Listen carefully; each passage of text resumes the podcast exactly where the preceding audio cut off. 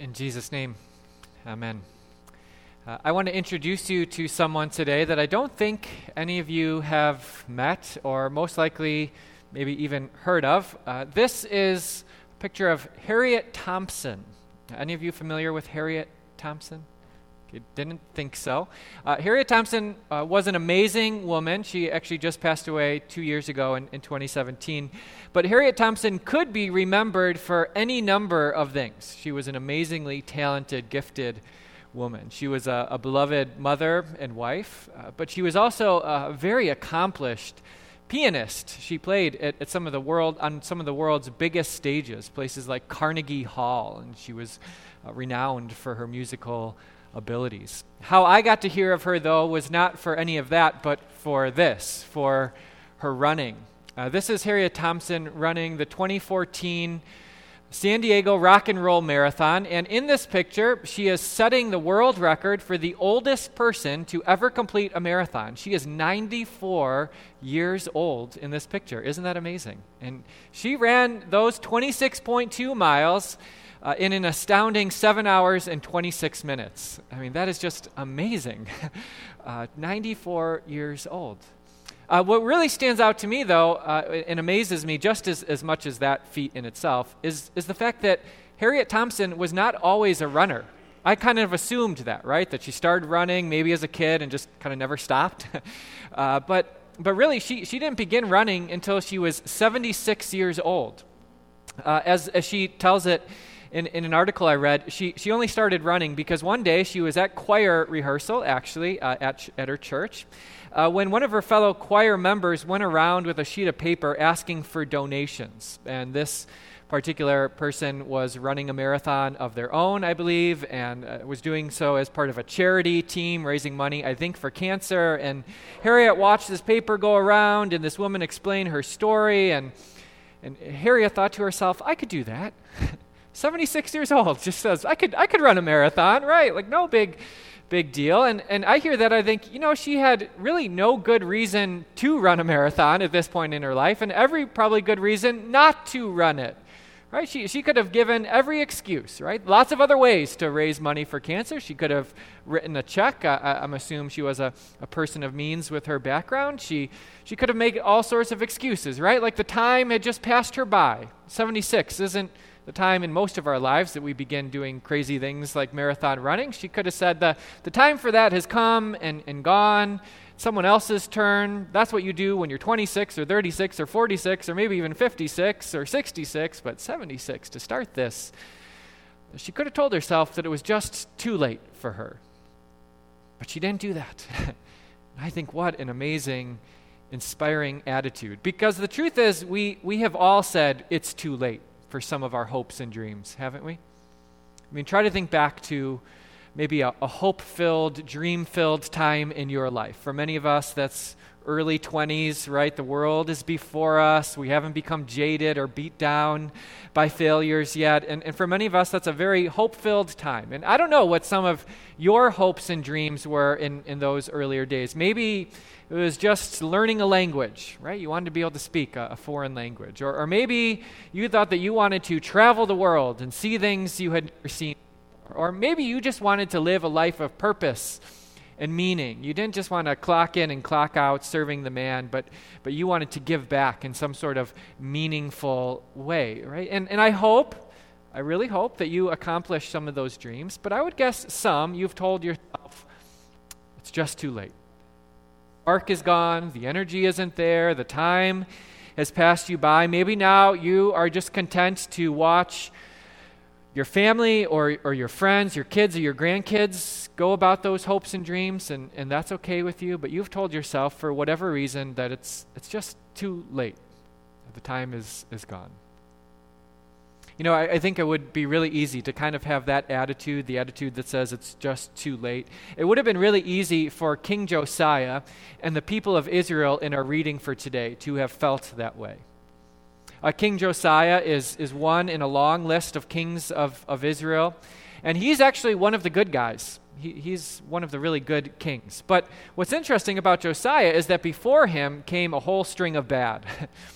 Uh, so, Josiah's grandfather, we didn't hear about him today, but Josiah's granddad was a man named Manasseh, King Manasseh. And Manasseh was about as evil as evil gets. Uh, he, he did not follow in the ways of the Lord, he worshiped the sun and the moon and the stars. And not only was he evil, but he led the people of Israel down his evil paths. He, he did some unthinkable things, like he desecrated the temple of God, God's home, that dwelling place, that place w- which was supposed to symbolize the love and the grace and the mercy of their Creator. Manasseh filled it with all of these idols and altars to foreign false gods. Uh, uh, Manasseh was a bad guy, and his son, Amon, was bad too. We don't know as much about him, but we, we know that he followed in Manasseh's footsteps and even made things worse. And my, my point is, when it comes to Josiah, it, it would have been so easy to just go with the flow.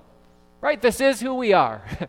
Uh, we've left God behind, and, and maybe there was a time for turning around, but that time has long since passed. And after all, by Josiah's day, there had been all of these prophets pronouncing judgment upon the people of Israel for all of their evil sin. And it would have been easy for Josiah to say, you know what? We're, we're going to be judged anyway, so why change now? Won't God see through this change of heart for what it is, this hypocritical, just trying to get out of trouble? right? It, it would have been so easy to say, we, we could have changed, and maybe we should have changed, but, but that time has come, and it's gone, and now it's just too late. Would have been easy for them to have that kind of attitude. It's easy for us to have that attitude in our spiritual lives, isn't it? Uh, maybe there is someone in your life that hurt you deeply years ago, maybe decades ago, and you have been holding on to that guilt or that anger against that person for years, and you have never forgiven them. And you tell yourself now, well, what's the point? It's the, the relationship is over. They don't want to talk to me, and I don't really want to talk to them, so why bother forgiving now? It's, it's just too late. Or, or maybe there is some sin in your life that you just can't let go of, and, and you come to see it as just a part of who you are. And it's really a habit uh, now more than anything, maybe even an addiction. And, and you look at your life and you think, well, if I change now, won't God see through that after how much of I've enjoyed it? Won't I just seem like a hypocrite? A hypocrite repenting after all this time. And so the time to change, it has come and it's past. It's just too late. Or maybe some of you feel this way when it comes to reading the Bible. I can't tell you how many times as a pastor I've heard someone say something to me like, you know, I, I love coming to church and listening to sermons and going to Bible studies, but, you know, Pastor, I'm just not much of a Bible reader.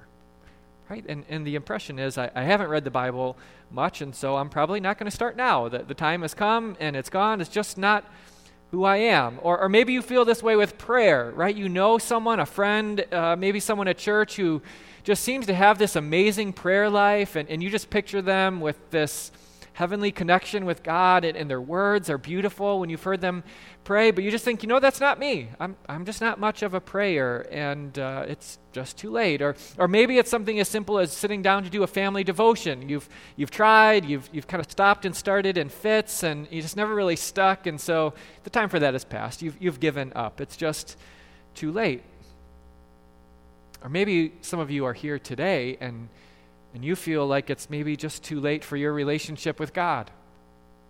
You're here today maybe because it's a habit, or maybe someone brought you, but you, you look at your own life and you just think to yourself, it's too late for me. After what I've done and the dark places I've been, how could God ever love me? Would He really forgive me after everything I've done? You're, you're not sure, and, or maybe you are sure that the time has passed you by. It's just too late.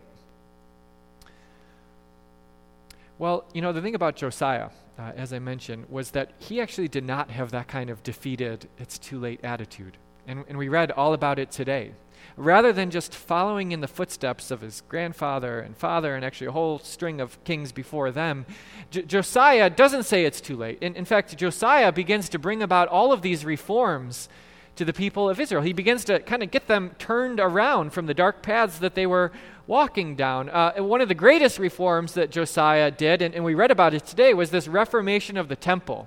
Remember, uh, his grandfather had filled it up with all of these altars and idols to false gods as he bowed down to the sun and the moon and the stars and all sorts of different gods. But, but uh, Josiah goes about doing some spiritual spring cleaning, and he, he clears all that out, and then he, he equips the, the priests and the leaders of the temple with all of the material resources necessary to restore the temple to its glory. And, and while they're going about that reformation, something really amazing happens. In, in a drawer somewhere or a closet somewhere in the temple, they find the book of the law, the Torah.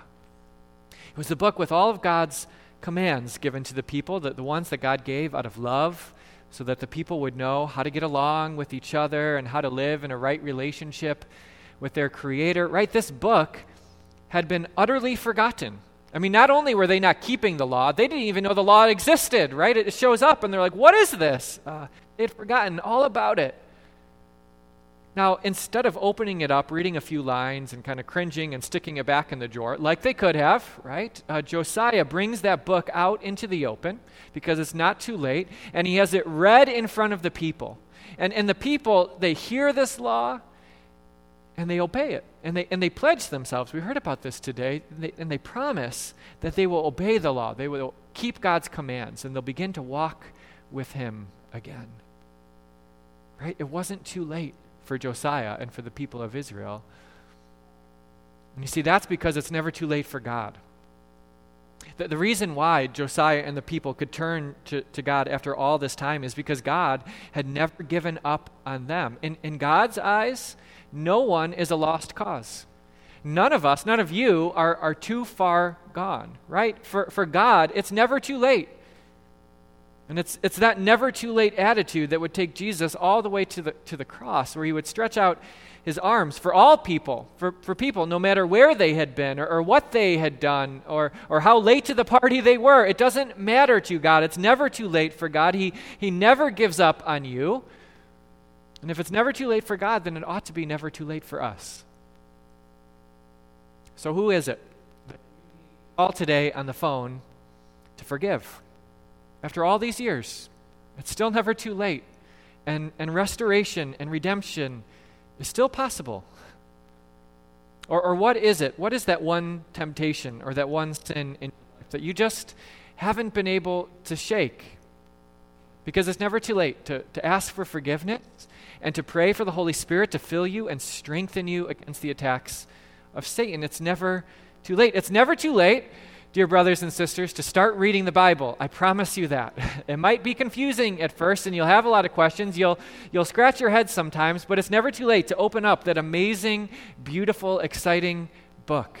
And there are things there that God wants you to hear about and, and love that He wants you to receive. So it's never too late to read the Bible. It's never too late to begin a life of prayer. So, so maybe this afternoon it's time to sit down and fold your hands and bow your heads and just start talking. And your words will be stumbling and you won't know what to say, but it's never too late. It's never too late to, to do those devotions with your family, to get into that habit. It's never too late to have a relationship with God, dear brothers and sisters. No matter where you've gone, or what you've done, God stretched to accept you and to love you and to forgive you. It truly is never, ever too late.